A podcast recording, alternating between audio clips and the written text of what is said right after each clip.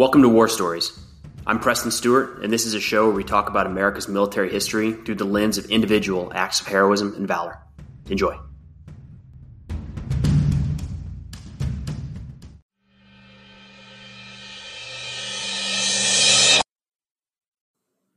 All right.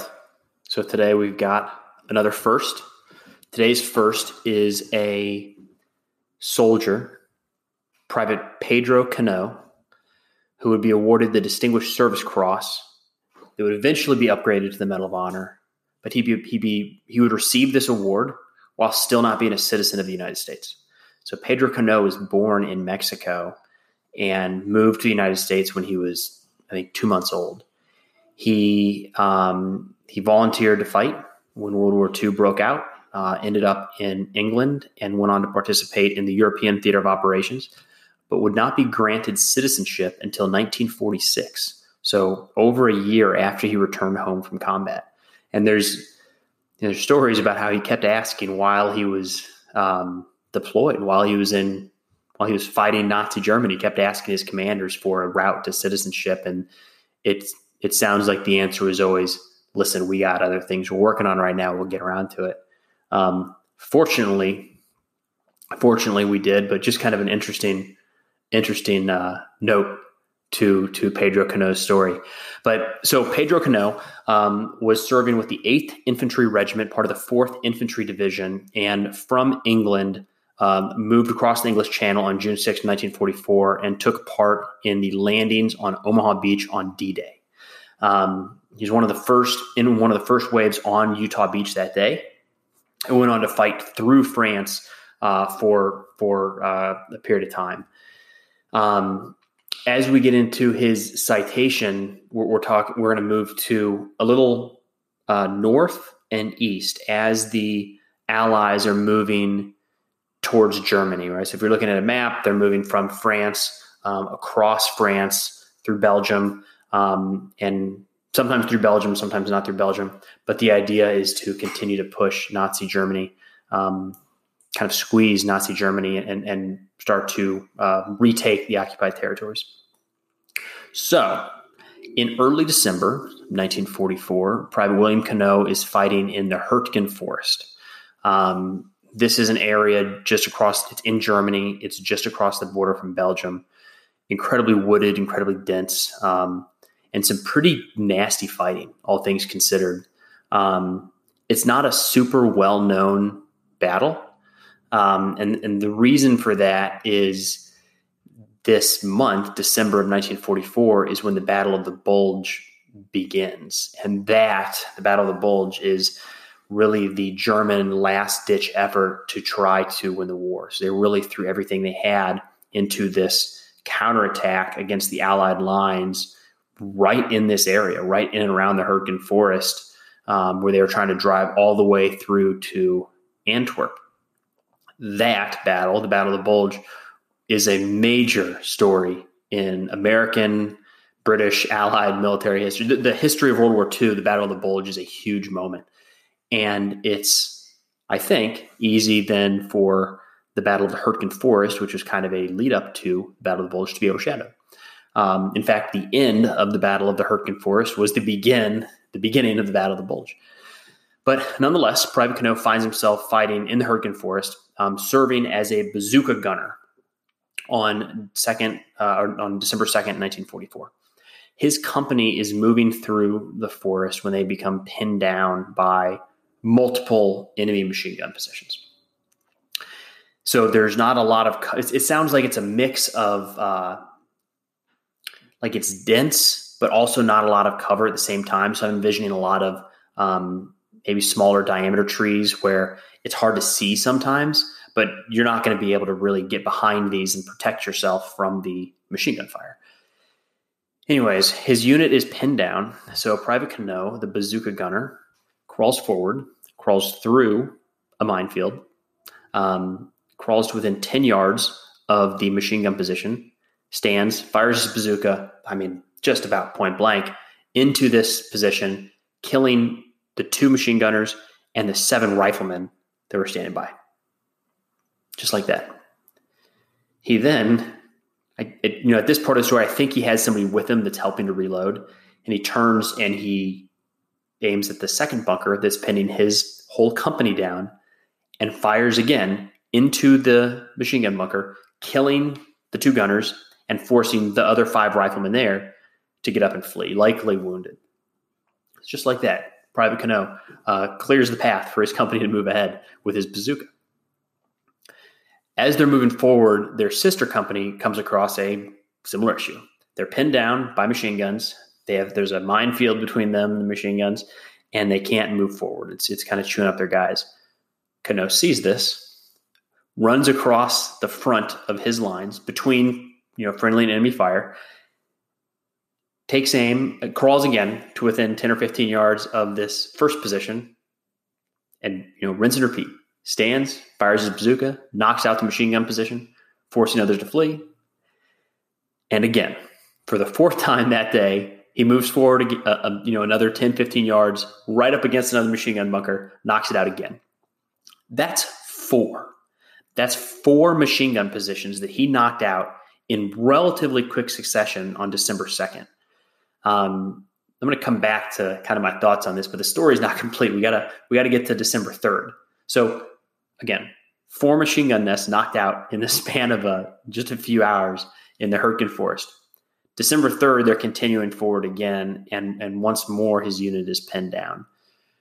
You, have you, you've now heard it. So a machine gun behind a minefield, multiple machine guns behind a minefield. So he again takes his bazooka, crawls through the minefield to within 10 or 15 yards of the first position, stands, fires, destroys the nest, killing two, upwards of seven, takes aim at the second position, knocks it out, takes aim at the third position, knocks it out.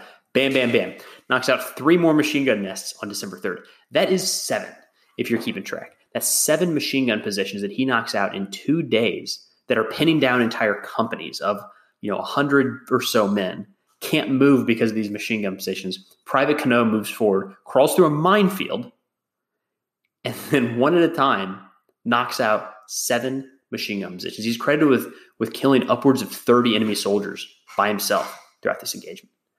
Um, that is the action for which he would be awarded the Distinguished Service Cross. Um, and there's a bunch of little odd parts to this story, but but something I want to focus on is is how one of the things that's really cool about this story is that there's skill involved. There's some of these citations where you know, not to discount the bravery to you know, charge up a hill against entrenched Japanese machine gunners, you know, it's incredibly brave, but there's some level of luck involved to like if, if a whole company couldn't move up there how on earth is this one guy somehow not getting hit? And and there's there's bravery and and you know a fire in his gut but but there's some luck. There's some luck that you just don't get hit. In this case with private cano there's a big part of this that's skill. You don't luckily crawl through multiple minefields. I mean he knows what he's looking for. He knows what he's doing. He's been fighting now for for you know almost a year. Well let's see He's been fighting now for six months, not almost a year. He's been fighting for about six months. He knows what he's looking for in these minefields. He moves through them by himself. He knows how to stay out of sight of these enemy gunners. You're not going to approach a machine gun head on in the front. He he understands how to approach in a blind spot while still being able to engage with his bazooka. He understands how to fire that bazooka incredibly accurately to get it into these nests. It, it sounds like one shot, one kill over and over again. Like that skill the minefield of skill, understanding how to approach these incredibly defensive positions from a blind spot is skill. And it, it, a part of me thinks that he did it the first time and it just clicked and he found this weakness in the German positions. And he said, well, I can just, I can just keep doing this. And he did. Um, so that's something that I think stands out here is there's absolutely luck involved that he didn't miss one of the mines. There's luck involved that, that he's he wasn't spotted from time to time, but you don't do this seven times with sheer luck. You do it seven times over and over again because you you you understand what you're doing and you're approaching it in a methodical way and it's very very calculated. That I believe is what makes Private Pedro Cano stand out in his citation here. So um, moving moving forward, I guess from the citation, he comes back home. He's uh, he has been he doesn't know it, but he's received the Distinguished Service Cross, the second highest medal for valor in the U.S. Army.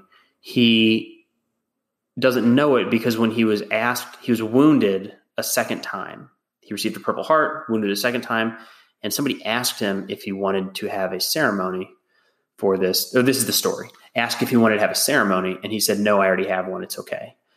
And it sounds like the mix-up was the person was asking about the Distinguished Service Cross. He thought they were asking about a Purple Heart, and said, "No, I don't need a ceremony." So he got his Distinguished Service Cross in the mail once he was back home um, in South Texas, which is um, that's too bad.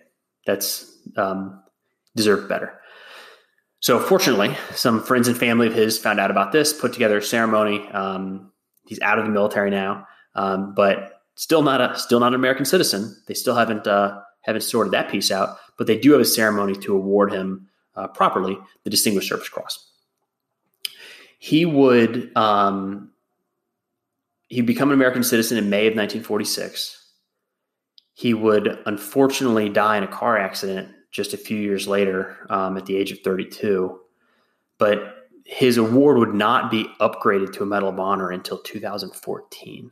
So, once more, um, I think we're probably looking at a case of um, I just feel this has to do with um, his being being a Mexican citizen when he fought. I have I feel like it has to do with his not um, being a white American in World War II is probably the reason that this took so long to uh, to come full circle. You know, it's it's bittersweet. It's always nice when these come back around, and his um, his family was able to receive the award from President Obama. Great. Um, wish it could have happened earlier, but uh, but nonetheless, Private Pedro Cano um, awarded the Medal of Honor for knocking out seven German machine gun nests in the span of two days in the Hurtgen Forest uh, December 2nd, December 3rd, 1944.